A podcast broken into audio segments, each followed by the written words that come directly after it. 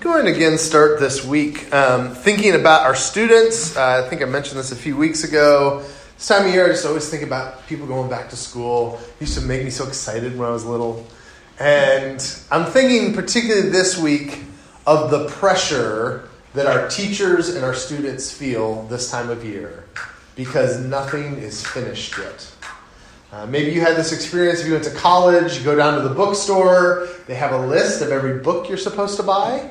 And so they give it to you, and you hand them five, six, seven hundred dollars, and you get this pile of books. And often you get back to the dorm room, you put it on the table, and you think, oh man, I got to read all of that this year or this semester, you know, like just in the next four months. That's a lot. And then you look at the syllabus, and the syllabus has you're going to have to do this, and do this, and this, and this, and this, and you start taking your calendar out, and you're filling out stuff, and you're like, this is a lot of work to get done.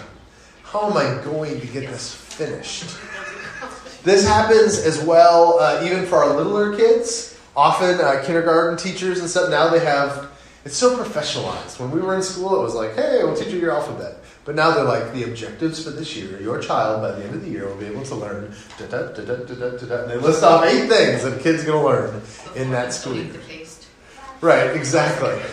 Right, and from don't eat the paste to they'll be reading uh, consonant vowel groups put together. You know, like it's just very specific. And I can imagine as a teacher that's daunting. I'm going to teach this group of kids that much stuff in the next year. And we just feel that pressure of what's coming and how things are going to work. And it can just feel like a mountain. You can look at all the things in front of you in life, and it can feel so big and so treacherous that you do not even want to start. It's just terrifying to think of everything you've got in front of you. Some of you are like, Yes, I know, stop talking about it. You are making me anxious just thinking about all these things that are in front of me. Um, there's something that makes me uh, feel this way, and that something is uh, every four months when we put out a new one of these calendars, okay? Because I'm like, oh, and I plan this stuff, but we put everything, we're like, oh, we should do this, we should do this, we should put all these events on. And Then we go, that's a lot of stuff for our church to get done in the next four months.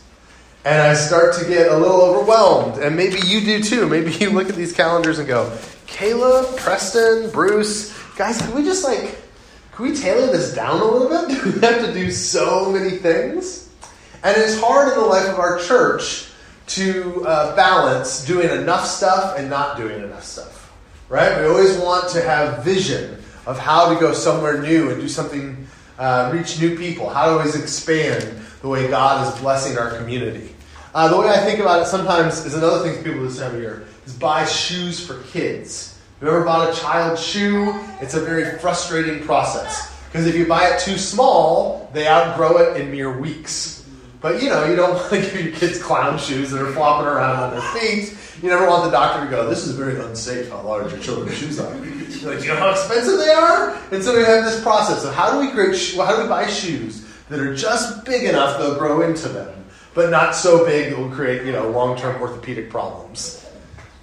And that's a lot how it feels as a church on how we attack a new season in life, or how we attack our future as a church. How do we put on structures, or how do we make plans as a church that'll help us to grow into something bigger without just totally exhausting the church that we have. And so I want to talk about that a little bit. As we get ready to launch into a new fall, I think we're ambitious in the things that we're wanting to do as a church, the people we're trying to reach. And so I think it's important for us to talk about uh, how to balance these things. And so we're going to talk a little bit about a passage in Second Corinthians. Uh, this is a sec- section where Paul is um, trying to gather a collection for the church in Jerusalem. See, there's been a famine, there's been a financial downturn in Jerusalem, and many of the Christians in Jerusalem are suffering. They do not uh, have all that they need. And so, what Paul's doing is going around to all the churches he's planted across Europe and Turkey and all these places, and he's saying, I would love to gather a collection so that we can help the Jerusalem Christians. Now, for us, that's all very, oh, okay, sounds nice. It's just a historical thing. But you have to remember the emotional way that would have felt. Jerusalem is a big church. Jerusalem is where everything started.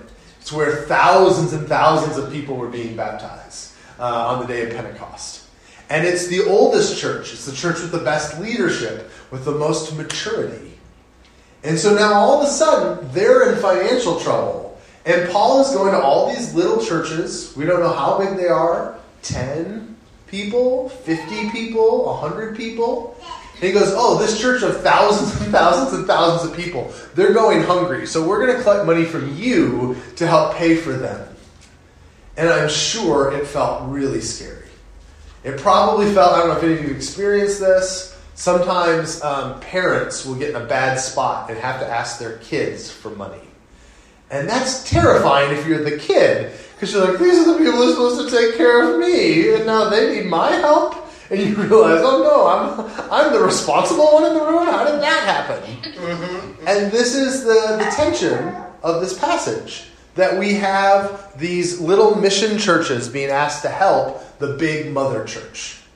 And it would be one of these just big mountaintop tasks. How do we possibly do this? And Paul talks about how you come together to attack a big task. 2 Corinthians uh, 8, verse 1 and now, brothers and sisters, we want you to know about the grace that God has given the Macedonian churches in the midst of a very severe trial. Their overflowing joy and their extreme poverty welled up in rich generosity. For I testified that they gave as much as they were able, and even beyond their ability. Entirely on their own, they urgently pleaded with us for the privilege of sharing in the service of the Lord's people. And they exceeded our expectations. They gave themselves, first of all, to the Lord, and then by the will of God, also to us. So we urge Titus, just as he had earlier made a beginning, to bring also to completion this act of grace on your part. But since you excel in everything, in faith and speech and knowledge, complete earnestness, and in the love we've kindled in you, see that you also excel in this grace of giving. Just so the geography does not mess us up here, uh, Corinth is a little church right here, uh, right where the mainland of Greece and um, Achaia would meet. So it's right there. And he's talking about Macedonian churches. Macedonian churches would be up here in Macedonia, which is what we call northern Greece or the country of. It's a trick question. Macedonia. We call it Macedonia stuff. So, anyways. Um, Glad someone that. So this is Macedonia. And what Paul's saying is this little church down here, uh, he's encouraging them to give, and he's starting by saying these churches up here have already done an awesome job to start the process. And he uses these very interesting phrases about giving and the nature of giving. He says that when we give, it's an experience of grace. They have had the grace of giving. Uh, we tend to not feel that way right? Like uh, if someone is panhandling at our door looking for a little money, we never think, oh, I'm experiencing the grace of God as we pull a dollar out of our pocket. But this is the way Paul wants us to think about when we give. Is that it's an experience of grace. It's an opportunity to be part of God's redemptive work in the world. Uh, when I was going through fundraising training, they always said, never worry about, you know, whenever you ask people, don't go, oh, well, I don't know if they have enough money to give. they said, giving is part of the grace of God. And so even poor people deserve to experience grace. And maybe they won't be able to give much, but it's never wrong to ask anyone to be part of what God's doing because it's a grace. And it's also a service. They're also serving their brothers and sisters. And so Paul uses this language where there's this kind of unbelievable, paradoxical sort of thing happening where he says their poverty welled up into generosity. Uh, it's a weird phrase, but it's kind of a beautiful phrase. That when we have generous hearts, somehow it can uh, magically is not the right word, but kind of the right word. I mean, it's it's the supernatural work of God sometimes that takes over. There's also a really interesting um, bit about leadership in the beginning of this passage. He said, You gave yourself first to the will of God and then to us as your leaders. Uh, this is the way good leadership is supposed to work. Is that people give themselves over to the will of God, and then they see the leaders living within that will such that they go, because I know that you are doing what He desires, I'm willing to trust you and go with you. Uh, that's always our hope when we do stuff, as we start a new period together as a church uh, with our leadership here. When the Cottrells and the Borchers and the Bates are kind of our leadership, we get together and we make this calendar. We try to seek the will of God for our church, and we hope that you see the will of God in the plans that we make so that you can trust us. And there is a little bit of trust here. When we put something on the calendar and you go, I don't know if that's worth our time, please give yourself to the will of God. And as much as it looks like our calendars are the will of God, give yourself to us as well. And trust us and be there and help us get it done. Because um, it's always really hard when we have to sell people on sort of vision. And it's part of the job and it's okay. But as we work together, it's great to be able to say, we want to do what God desires, and we trust that our leaders are doing that. And so when the whole church can trust the leadership because the leadership is trusting God, everything just functions the way that God hopes for it to. And then he just asks them to be generous, to be willing um, to give and be part of this. Um, oh, where am I find myself? Oh, um, Paul then does this thing, and it's great. I love Paul's persuasion. Paul's rhetoric is always awesome to me. He does this really fascinating thing where he compliments them before telling them that they need to be more generous. So he goes, You are so overwhelming and excelling in the knowledge of the Lord and in wisdom and in love for one another and for earnestness. Now let your generosity catch up to the rest of your faith. Uh, every once in a while, we act in church like generosity. And again, generosity can be our money, our time, our energies. We act like generosity is like uh, an elective class, or it's like a minor that you can add on to Christianity. Like, I am going to be a good, great, faithful Christian. And then uh, generosity was not my minor. I chose to minor in Bible study instead. You know, like it's an option. And Paul kind of here says, no, that's not the way it works. When you're excelling and you're growing as a Christian, growing in your generosity is naturally and obviously a thing that has to happen. You can't say, look at how well rounded I am. I know the Word of God, and I serve people, and I uh, teach Bible class, and I show up to Sunday worship every Sunday. You go, oh, are you generous? No, I chose not to put that part. That doesn't work that way. You have to do it all. And so, excelling in generosity is a piece of um, what happens here, as well as all these other things. I'm not commanding you, but I want to test the sincerity of your love by comparing it with the earnestness of others. For you know the grace of our Lord Jesus Christ, that though he was rich, yet for our sake he became poor, so that you, through his poverty, might become rich. Um, again, uh, rhetorical roller coaster here. There are three statements in a row there that are just shocking. Statement one I'm not going to command you that you have to give. Oh, okay, I'm not being commanded. I'm just going to see if you're a sincere Christian or not. You know, like, wham! What a, you know, like, what a strong armed, arm twisty way to say that. I'm, I'm not going to command you. I'm just going to see if you really care about Jesus. And so he does this, and then he ends with the Jesus juke of all Jesus jukes. Because just remember, Jesus was rich, he became poor to save you from your sins, so, you know, giving your stuff away is probably good. And so he just like lays it on so thick. I'm always fascinated by Paul saying, I'm not going to force you into anything, but I will put as much manipulation and emotional weight on you as humanly possible. And it's fascinating how he does that just in two sentences. Here's my judgment about what's best for you in this manner. Last year, you were the first not only to give, but also to the desire to do so. Now finish the work, so that your eager willingness to do it may be matched by your completion of it, according to your means. For if the willingness is there, the gift is acceptable, according to what one has, not according to what one does not have. Paul says, finish this out. You guys started last year or a few years ago to help in this effort. I want you to go ahead and finish the job. Get there. Be, uh, go all the way. Get to the finish line. Don't just do it halfway, do it all the way. And I'm sure some of them go, didn't we finish it last time? He's, no, we've got to do the rest of the job. Uh, this is the way, anytime you're in a big project as a church, it works. there's always all these false finish lines. It's like, hey, we got to this point, but we got a little more to go. And so Paul's asking them to keep it moving. Um, but not only that, I, I just want to take a minute to notice this tension here, where Paul earlier talked about their uh, the poverty of the Macedonians leading to generosity. But then here he goes, listen, I'm not asking you to give beyond what you have. God doesn't judge you for not having more to give. He just wants to know what you're going to do with what you do have. And that's a, um, it's just a, it's a very interesting balance in all of these things. God is not um, asking us to push beyond. He's not making, asking us to come up with something we don't have. We only have so many hours in the day. We only have so many dollars in our bank account. But He is, there is this sort of pressure of, but what if you took a little extra risk?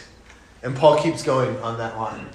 Our desire is not that others might be relieved while you're hard pressed, but that there might be equality. At the present time, your plenty will supply what they need, so that in turn their plenty will supply what you need. The goal is equality. As it is written, the one who has gathered much did not have too much, and the one who gathered little did not have too little. Uh, there's an economic principle here that I think is startling and shocking and difficult for some of us. We're not going to get into it today, but nonetheless, you should spend time with this passage. The idea that God's desire for money is that nobody has too much and nobody has too little. Um, that's not the way our economic system functions, basically. But I want to take it more broadly to talk about how we work as a team, how we work together. He says, as you guys tackle this big problem, I want you to do it not so that one of you is all tapped out, but so that all of you are taken care of. If you've got some extra, you can give it. If you need some extra, but he says the point here is that we're all working towards equality, so that we all have the things that we all need, that we're all taking care of things together. Um, as we're mindful of what it's going to take to kind of go to the next step of our church and where we maybe have to expand space, one of the things that I've been thinking of a lot is the 80 20 rule. Now, there is a business 80 20 rule that's a very nice, helpful thing. But in churches, we have a different 80 20 rule. Does anyone know what the 80 20 rule is in church? It's only 20% is it that good? Uh, something like that. It's 80% of the work at a church is usually done by 20% of the people at that church. Okay? And if you talk to any minister and say 80 20, they'll go, yeah.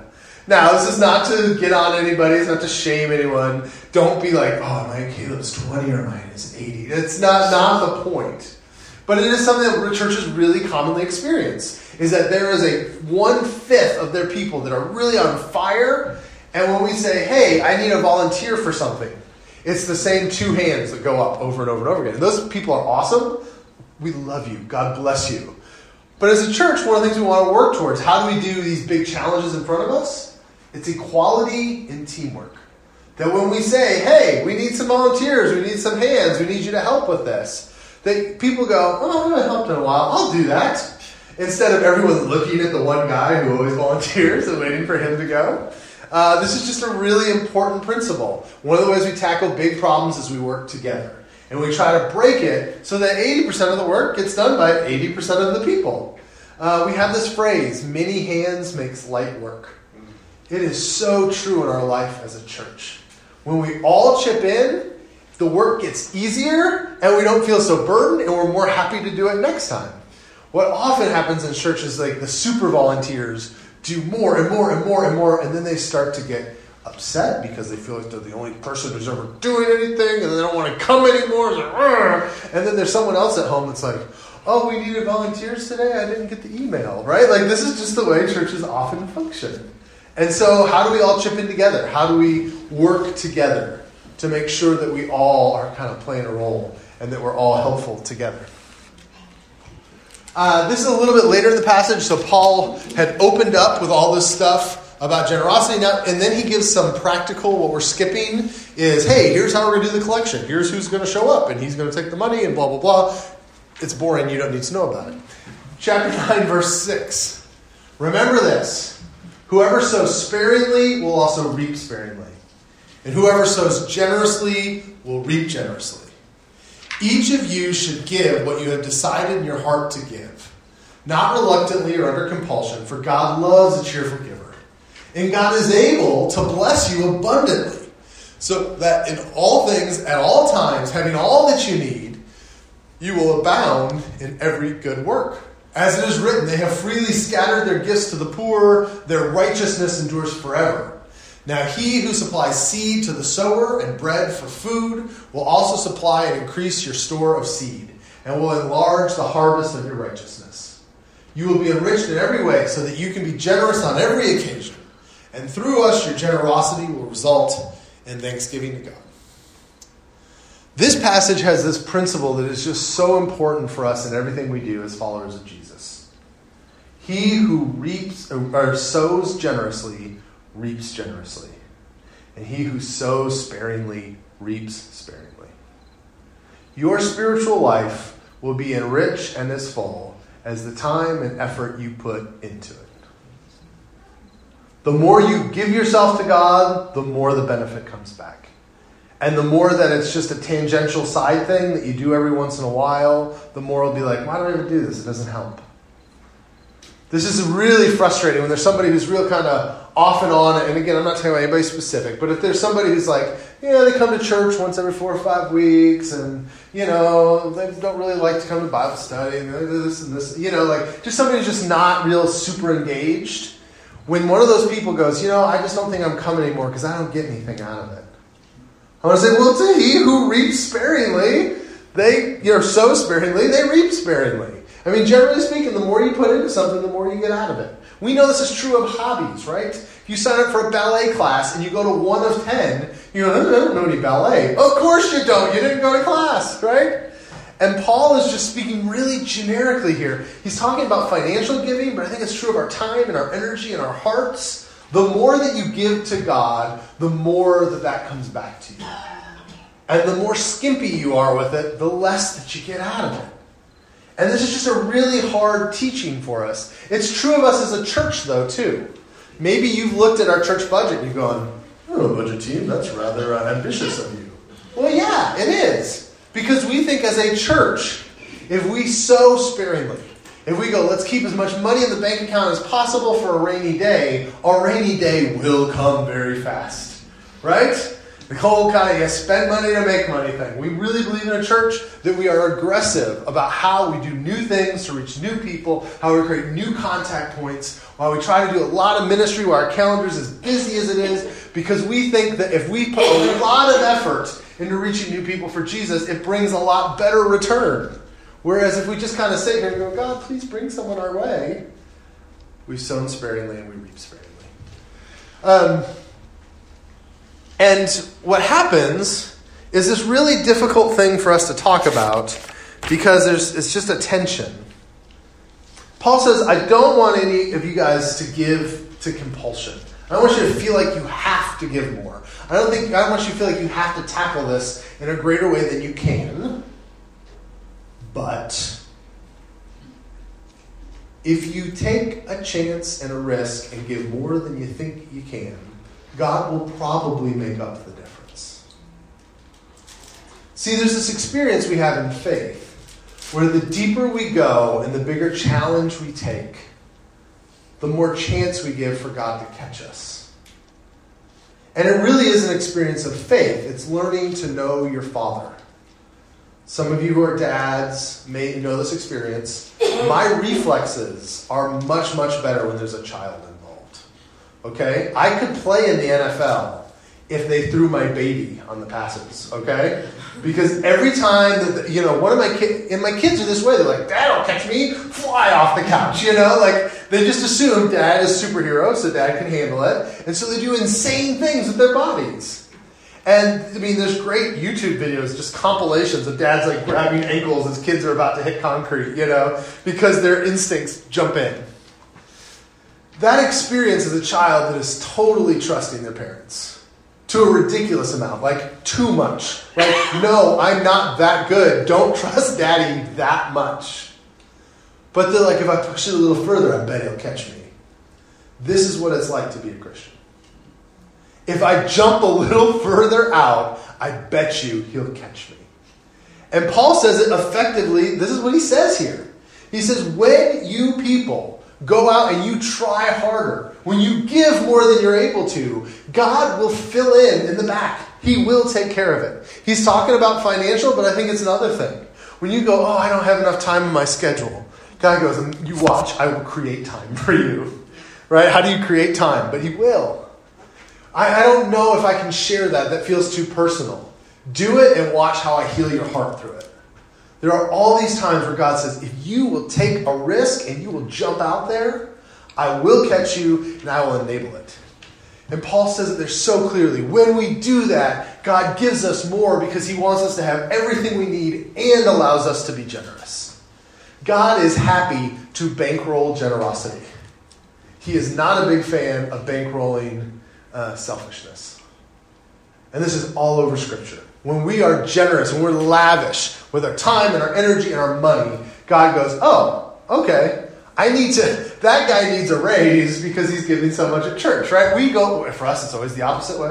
We're like, when I get more money, I'll be more generous. God goes, Well, I can't trust you with more money until I can see you're going to be generous, right? There's this weird uh, give and take, this push and pull. And so, a lot of what Paul is talking about in all of this passage is take the jump, try something new, go to some place new. This service that you perform is not only supplying the needs of the Lord's people, but it also is overflowing in many expressions of thanks to God.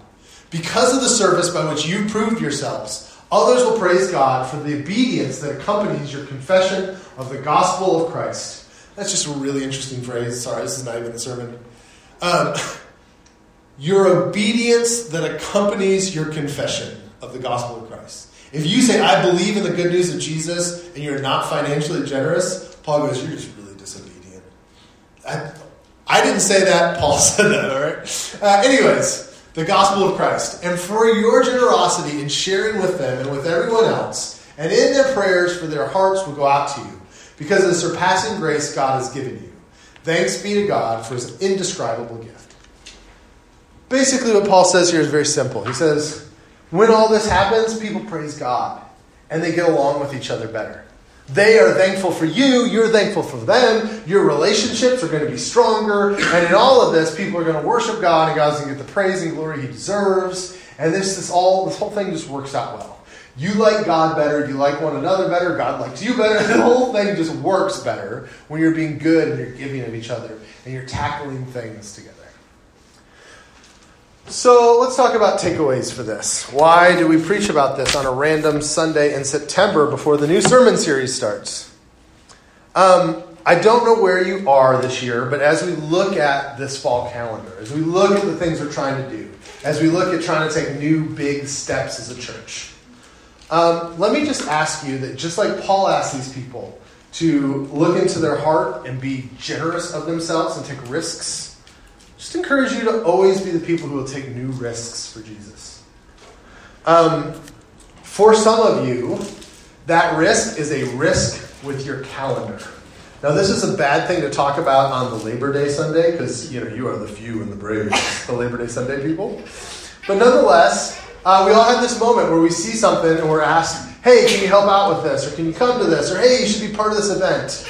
And we go, "Oh, I don't know. I just don't know if I have the time." Let me ask you to just be generous with your time. For some of you, you may be being called today in this sermon. I need to be better about making time to be part of what God's doing at church. Um, maybe it's you, maybe isn't you, but um, that's one way that you could be called to something new. It's one way that you could be part of the things that are happening here is to volunteer somewhere you haven't volunteered, or come to a Bible study you've never come to before. That may be something that God's doing. Another thing God may be doing is pushing you to be more financially generous. Um, as we continue with these things, like I said, we have an aggressive budget. An aggressive budget means one that's not balanced super well. And we've done that with the assumption that we will grow in our giving as a church, but also that we'll add new members that will also help give. Um, just, I just ask you to always be thoughtful of this. Uh, Caleb, didn't you talk about this six months ago? Probably, but we need to talk about it at least every six months or so. Look at your budget. What do I give? Could I give more? Um, I, I, I, say this just to share like our lives. For Fran and I, every time we've gotten a little raise of some kind, we have increased the percentage of our money that we give to God. Now, if you get a raise and you're giving the same percentage, it increases anyways. But we've always said we're going to do a little more. So if we got a little raise at somebody's work, you know, sometimes that's a quarter of a percent, right? It's not like a huge thing. But we're always trying to excel in giving. We want to be at the point that when we die, we will be giving two or three times as much as when we first got married. Because that's just, that can grow. And then you can really like boil the frog if you just do it a little bit at a time. Um, and I never want to slow us down from realizing it's a grace to give. And maybe God is calling to that. I'm not saying He is necessarily, but that's um, it's for you to decide. But also, and this is always important, I always try to end with this take a chance in giving more of yourself. There is some point where you will have an experience that you don't want to share, that sharing will help somebody else. There'll be a point where admitting to a fault that you have may help somebody else see that God heals. And a lot of times in those moments, we go, oh, geez, I don't want to talk about that. And I just encourage you to give because when we do that, it's amazing what can happen. I just think about, um, you know, like I, I, my purpose is never to talk about like attendance for attendance sake, right? But I always try to think about little moments we never see. So it's Wednesday night. You're trying to go to the Wednesday night small group. You go, oh, I don't know if I want to go out tonight. You're like, oh, I'm gonna go. And you go, and someone's there, and they say, Oh, I'm having this thing going on in my life, and it mirrors something you've had. And you have this moment where you're like, I really don't want to talk about that, but maybe it'll be helpful. And you go, Hey, listen, if you ever need anything, I went through this, and I'm willing to be there for you.